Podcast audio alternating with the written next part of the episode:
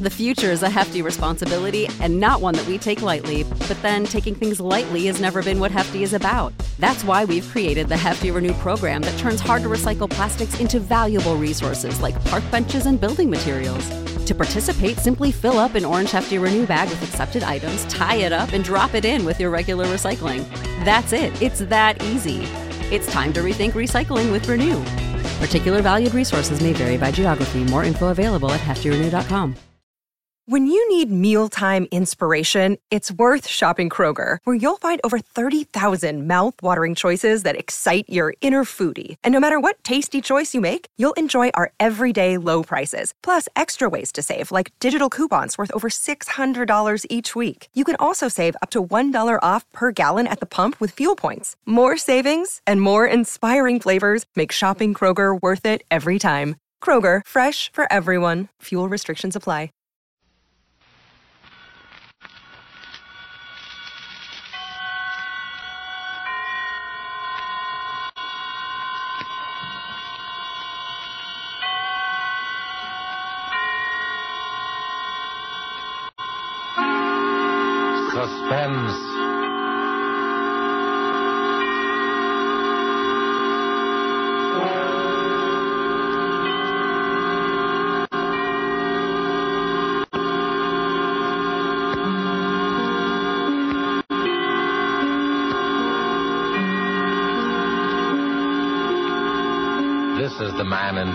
Here again to introduce Columbia's program, Suspense. Heading our starring Hollywood cast tonight is Mr. Laird Cregar, who will be seen shortly in the 20th Century Fox production of one of the great suspense stories of all time, The Lodger. Tonight, Mr. Cregar appears as a cynical gentleman who made an unusual bet with death. With Mr. Cregar is a cast of the screen's most distinguished and characteristic players, Miss Helen Vinson, Mr. Walter Kingsford, Mr. George Coulouris, Mr. Harold Huber, and Mr. Ian Wolfe, here to bring us the suspense play called The Last Letter of Dr. Bronson. And so with the performance of Laird Cregar as he writes for us this last letter of Dr. Bronson, and with the performances of, in the order of their appearance, Walter Kingsford, Ian Wolfe, Harold Huber, Helen Vinson, and George Coulouris, we again hope to keep you in suspense.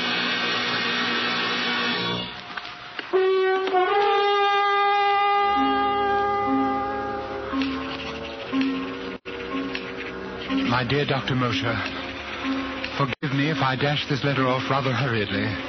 There are but a very few minutes remaining for me. The few minutes between now and midnight. You have always protested my fascination with the subject of death. It irked you to hear me discuss the latest electrocution or hanging. I remember your sarcasm the day you found me staring down from the top of the Empire State Building, speculating on the thoughts of a man about to leap from that pinnacle. You alone, Moshe, know how this fascination led to my latest experiment. I should say, my last experiment. I promised you a complete account of it all. Here is that account. First of all, let me recall a conversation which we held here in my study a little over a year ago. There you go again, Bronson. Death and murder. Really, you're unhealthy. Please answer my question, Moshe. Why do men behave as they do? What keeps them from breaking loose? Why, why don't they kill one another as animals do? Why, because, uh, because they aren't animals. But my dear Moshe, being neither vegetable nor mineral, they must be animals. What I mean That is, you uh, do not know the answer. I do. So? I have been studying the question for some time, and I've concluded that there are five basic checks which serve to restrain man from murdering his fellow man. Oh, really, Bronson? The obvious corollary is that murder occurs only when some stronger drive overrides these five basic checks. Oh, you make it sound very simple. It is simple. And what are these five basic checks? Well, I'm not prepared to reveal the outcome of my study as yet. I must put my theory to the test. Ah, that would seem to be a difficult undertaking. Difficult, yes, but intriguing. Oh, well. I take it you're about to embark upon another of your experiments. Correct. Bronson, why must you keep on? These studies invariably bring you some physical, or what is more dangerous, some nervous disaster. And in turn, your handsome bill for putting me in shape to conduct the next. Sooner or later, you will experiment yourself into a position beyond my power to aid you. Let it be later then. Meanwhile, I shall continue to pursue my sole interest in life. And how do you propose to conduct this, uh, this restraint from murder experiment? Well, a murder is composed of four elements the murderer, the motive, the opportunity, and the victim. My first step will be to select five men, each of whom will be restrained from murder by the particular check that I'm testing on him. That's no easy task. By no means. It will require an extensive search. But having found my men, I must then supply each with a motive. Greed, revenge, jealousy. I see, and, and your next step must be to give each man an opportunity. Precisely.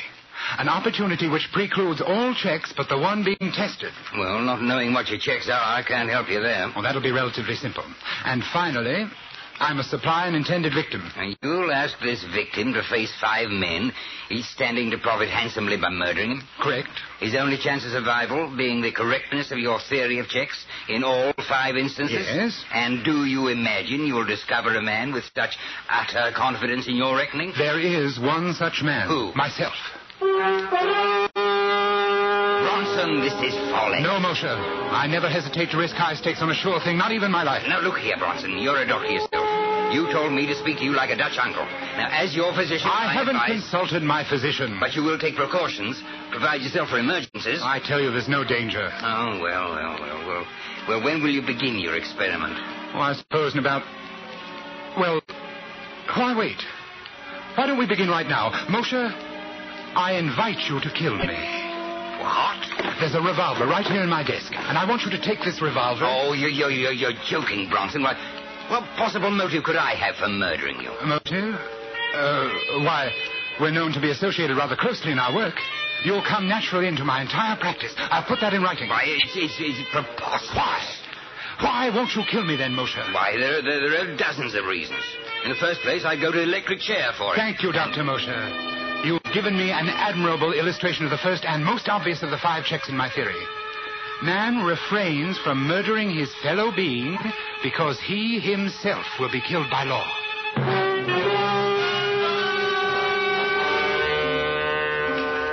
Remember, Moshe? Remember how it began? That was more than a year ago. Yes, I've spent more than a year in selecting my other four subjects. Because the checks I wanted them to prove were not so simple. In selecting my people, it was necessary that I cultivate the friendship of each, so that when the time should come to confront him with my proposition, I should be certain of how he would act.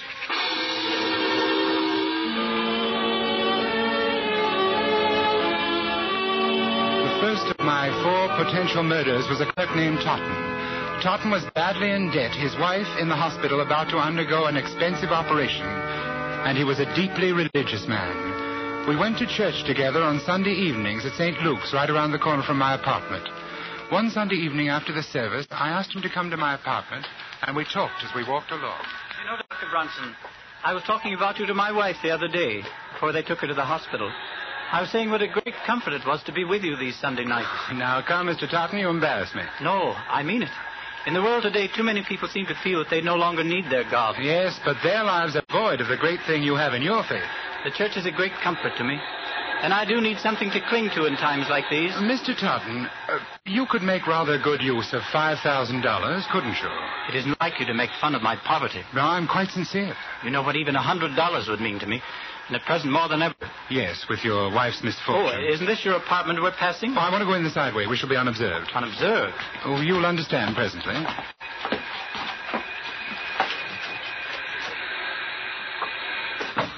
Please, come into my study. Ah, here we are. And now if you'll take this chair opposite my desk. Ah, thank you. Mr. Totten, you said that even a hundred dollars would be a great help to you. Here in my desk, I have this package containing five thousand dollars. Well, what could I do for you that would be worth all that money? Let me explain. My doctor called on me yesterday, and he told me.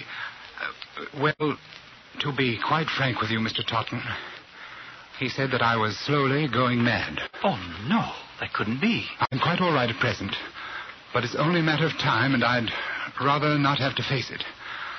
I believe you can understand that. But there must be something you can do, knowing in advance. There is. And I want you to help me. I, I don't understand. Put on these gloves. Take them. But why? As soon as you have them on, I shall hand you this paper knife. Notice how very sharp it is. I grip it firmly, thus, and clearly impress my fingerprints on the handle. Finally, here on the desk, I am leaving this note, explaining that I have committed suicide. Suicide? When the knife is in your hand, I want you to drive it into my heart. Then you may leave by the same way we came in. You will be quite unnoticed, and with the $5,000 in your pocket. You can't mean this. But I do. You see, I don't have the nerve to. Well, I can't quite make the final move myself. You would greatly oblige me. And with the $5,000, you will be able to give your wife the treatment she needs. What do you say? You can't die yet. You're not ready. Would you have me wait until I've gone mad? You can't take the matter of life and death into your own hands. I am not asking you to pass judgment upon my actions. Whether I wish to live or die is my own concern, and my mind is resolved. Is that clear? I'm sorry for you. I'm merely asking you to do something for which I will pay you very well. You will, of course, be killing me. But if you could realize what life would be like for me, otherwise. I'm you... very sorry, but I can't oblige you. If it's the law you fear. No, it's not that. You seem to have arranged that perfectly. Then what is it? I'm an honest Christian, and I thought you were, Dr. Bronson. If you don't understand why I can't do this monstrous thing, I suggest you look up the Sixth Commandment. Good night.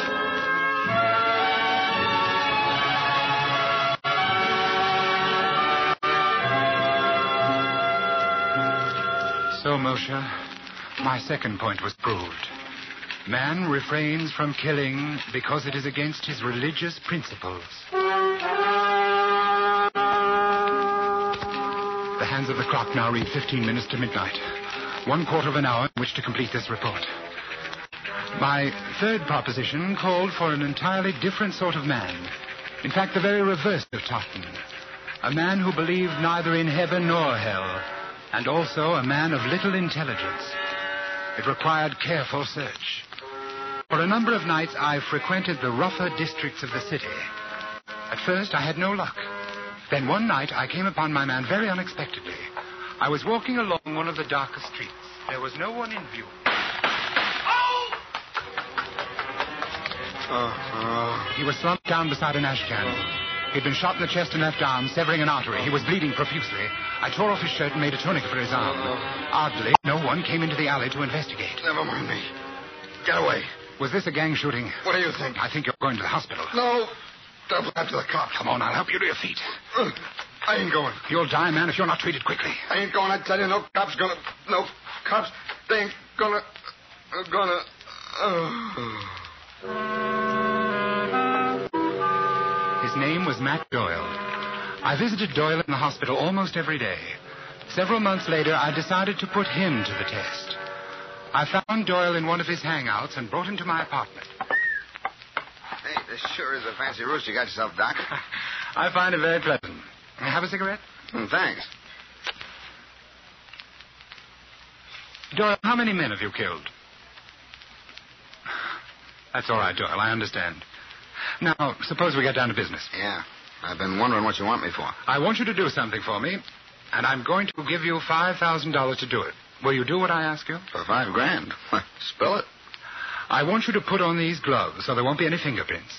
Then I'm going to hand you this knife, and you're going to kill me with it. Huh?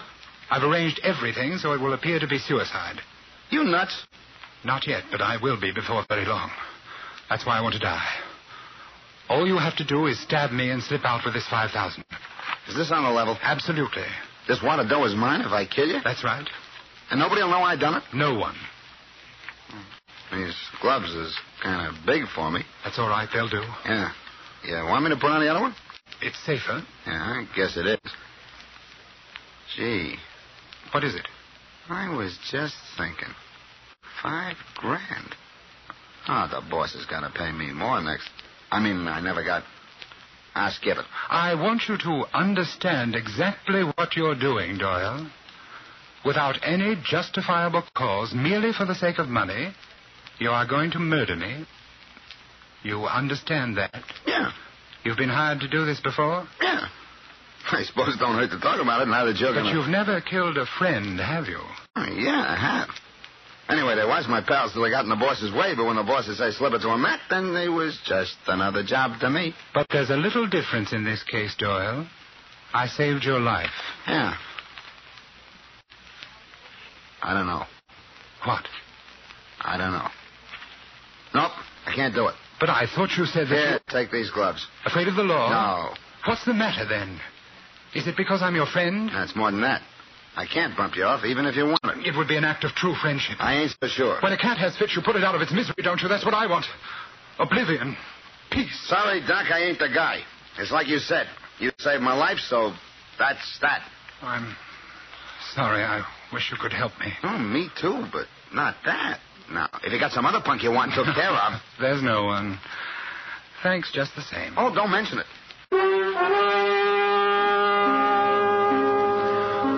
There was my third proposition. Man will not kill fellow man if a sufficient degree of gratitude has been invoked. Even a professional killer and one of the lowest examples of human life, such as Doyle, could not bring himself to murder his benefactor.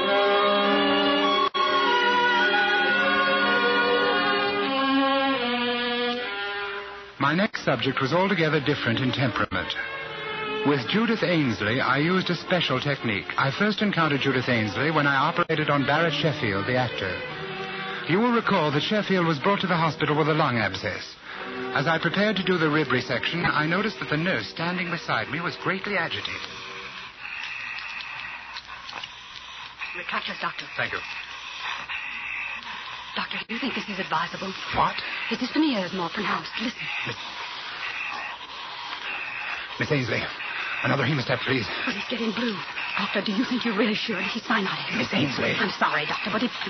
Doctor, Doctor... Quickly, quickly, caffeine. Quickly.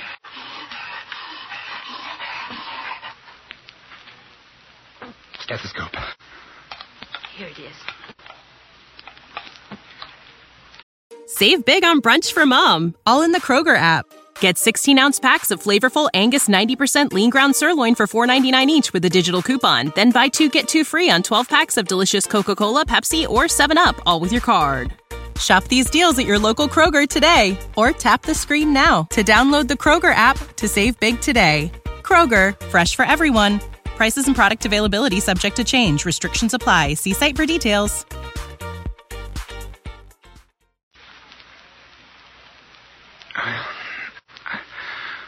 That's that. Yes. That's that. Miss Ainsley, what's the matter with you? You've been acting strangely all through this operation. You killed him. You killed him. You shouldn't have gone ahead. You know that. I warned you. I shall see to it, Miss Ainsley, that you are never assigned to one of my cases again. What's the matter with you, anyway? Have you never seen a pulmonary before? Or does it upset you to see a handsome actor like Barrett Sheffield die? Yes, it did. Oh? Yes. We were going to be married next week.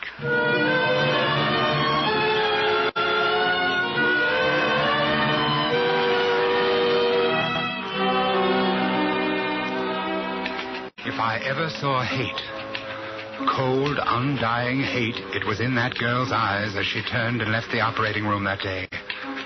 I had made the most implacable enemy of my life.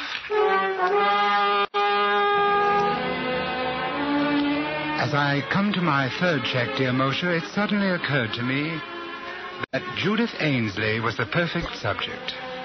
One day at the hospital, I inquired about Miss Ainsley and learned that she had done four years of medical and was now interning at Cedars of Lebanon in hope of picking up a resident fellowship. I went down to the hospital and sat in the doctor's lounge waiting for her. Presently, she came in with another intern. I stood up. She turned and looked at me. I saw again in her eyes that inexorable hate. She had never forgiven me for what she felt was my negligence in the death of the man she loved. I walked toward her. Excuse me, please. I see you remember me, Miss Ainsley. Yes, will you excuse me, Miss please? Ainsley, you may not believe this, but I've come here especially to talk to you today. To talk to me, Dr. Bronson? Yes.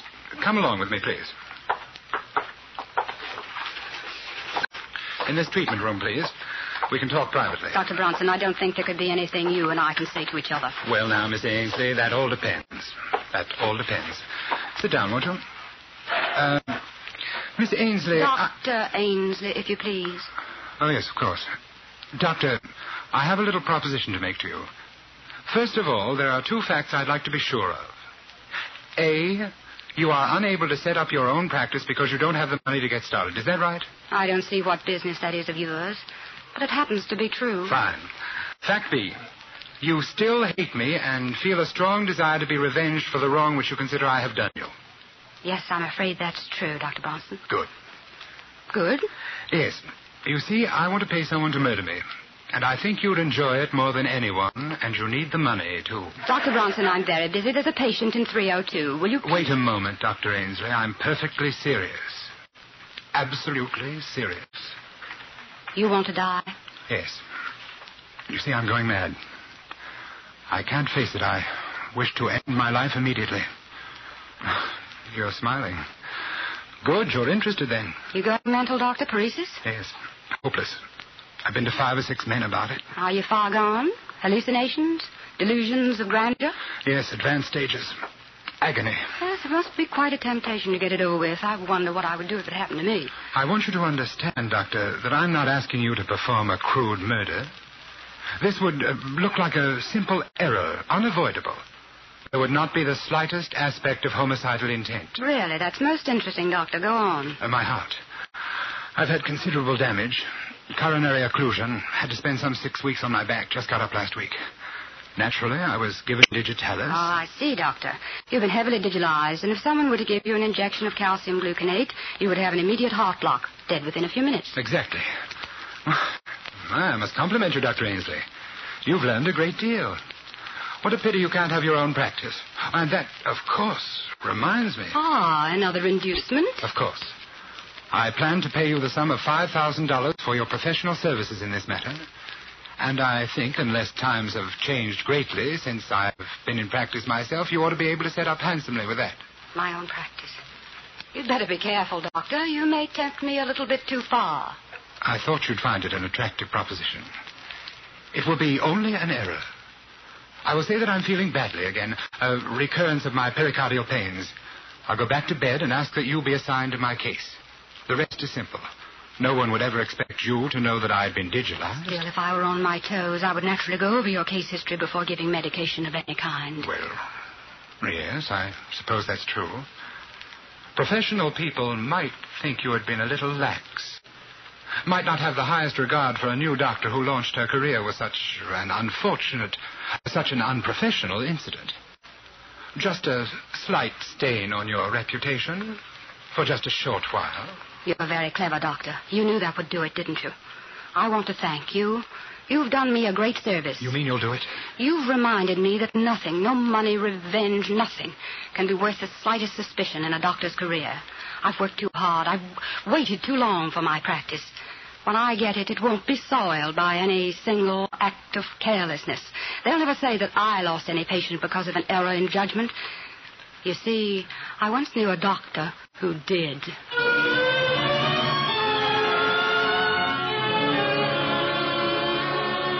There, Moshe, is my fourth check. Man, or in this case, woman, refrains from killing because of the fear of loss of reputation. Now I come to the testing of my fifth subject. A man who would not murder because he couldn't bear the sight of blood, much less the responsibility for shedding it. Laderne was my man, and I found him shortly after my search began. On that day, I saw him turn a ghastly white as a fast moving car almost ran over a small dog which had run into the street. It wasn't a particularly frightening sight, but Laderne clutched at his throat and fell in a dead faint. I, of course, made it my business to become acquainted with him. I hadn't seen him for more than four months until tonight. He's changed, I noticed as he took his place at my desk. He's thinner. His dark eyes seem blacker than ever. Laderne, I want you to do me a favor. It's a little peculiar, but I'm perfectly sincere about it. Well? Circumstances require that my life be ended. But I can't quite reach the point to kill myself. I've arranged everything necessary to give the appearance of suicide. Here is the farewell note which I've written. I see. And here is the knife with which, apparently, I shall have killed myself. Notice I am carefully putting my fingerprints on it. Yes. Here are the gloves for you to wear. And here is $5,000 for you if you will drive this knife into my heart. What do you say? You've arranged everything? Everything. No one knows I'm here? No one? And uh, you want me to kill you? I. Yes. Of course, it will be a bit messy. When a person is stabbed, his blood usually splurts out. But if you keep to one side, I don't think much will get on you. Why do you want to die? My doctor says that I'm going insane and that I haven't got much longer. That's strange. About going mad? About him saying that you're going mad. Oh, yes. It was a shock. No, I don't mean that. What do you mean? That's the same thing they told me. Oh, that's strange. They what? They told me over a year ago that I was going mad. I only laughed at them. Over a year? Well, well uh, do you. Uh, have you noticed any change? Not much, at least no change for the worse. Oh, that's good. In fact, I, am really much better. I've been having fewer and fewer of those sick spells. You remember how I was the day that dog was almost run over? You've gotten over those sick spells? Haven't had one in three months. Then there isn't any check. Check? What check? Uh, nothing. Oh. Well, this is going to be a pretty messy business. We might as well get it over with. Nice gloves you've got here. Nice and smooth on my hand. Then you're going through with it? Yes, can't get you down. Oh, never mind the knife. I've got my gun right here. Look, 38. Beauty, isn't it? Yes. Uh, then, if you'll give me back the knife. No, no, no, I'll keep it for you. yeah, I've used this gun a lot in the past three months. I've bumped off about 50 dogs. You've done what? Bronson, it's very interesting. I, I do it after midnight. It's fun watching the dogs. You have to know just where to hit them, and it kills them instantly. But the noise in here, aren't you afraid that somebody will... Silencer, look. I don't like to wake people up when I kill their mutts. But they'll find the bullet. They'll trace to your gun. They're sure to get you. In a suicide, the weapon stays right beside the body where it falls. Suicide? Who says this is suicide? It's murder. I'm going to murder you. That's what you asked me to do. Look here, Laderne, this has gone far enough. I, I was only joking. I don't want you to kill me. Five thousand. Eh? All here. Listen to me, I was only joking. You ready? Laderne. Shall I shoot now? No, wait. Do you want it through the heart or brain? Not yet. Can't you wait? Just a little while. Wait, what for? Uh, well, I've been conducting a little experiment. I'd like to write an account of it before I go. Oh, what, what sort of an experiment? I don't think you'd understand. Oh, okay. I'll wait. Till midnight. Then I've got to go. There's a German police dog I've been wanting to get. A big, ugly brute. It'll be fun. Yes. I'll wait. Thank you. The clock says ten minutes past eleven. Yes. You've got fifty minutes. I'll wait by the window.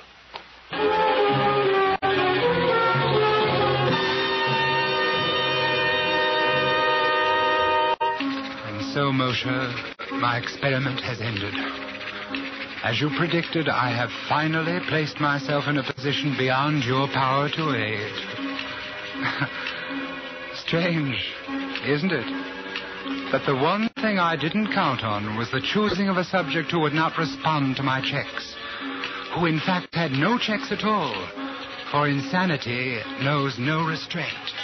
Bronson, midnight. Oh, yes, Laderne, I'm hurrying. He is still at the window, and he is sure to shoot me. There is nothing I can do to say or stop him. I know that. I'm beginning to understand exactly what is going on in his twisted mind. I wonder why.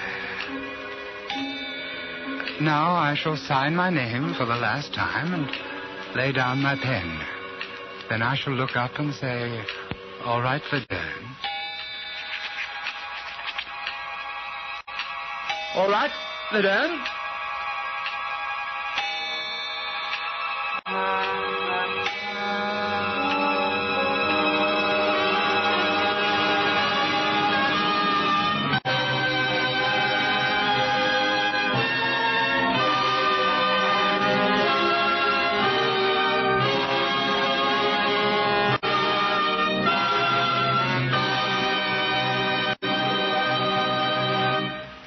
Closes the last letter of Dr. Bronson. Tonight's tale of suspense. In our Hollywood cast tonight, Laird Cregar played Dr. Bronson. Walter Kingsford played Dr. Mosier. Ian Wolfe was Mr. Totten. Harold Huber played Doyle. Helen Vinson was Nurse Ainsley. And George Coulouris played Laderne. This is your narrator, the man in black, who conveys to you Columbia's invitation to spend this half hour in suspense with us again next week when Robert Young will star in an adaptation of a story by James Thurber called A Friend to Alexander. The producer of these broadcasts is William Spier, who, with Robert Lewis Shayon, guest director, Richard Paulette Craik, author, Lud Gluskin and Lucien Moraweck, conductor and composer, collaborated on tonight's Suspense. This is the Columbia Broadcasting System.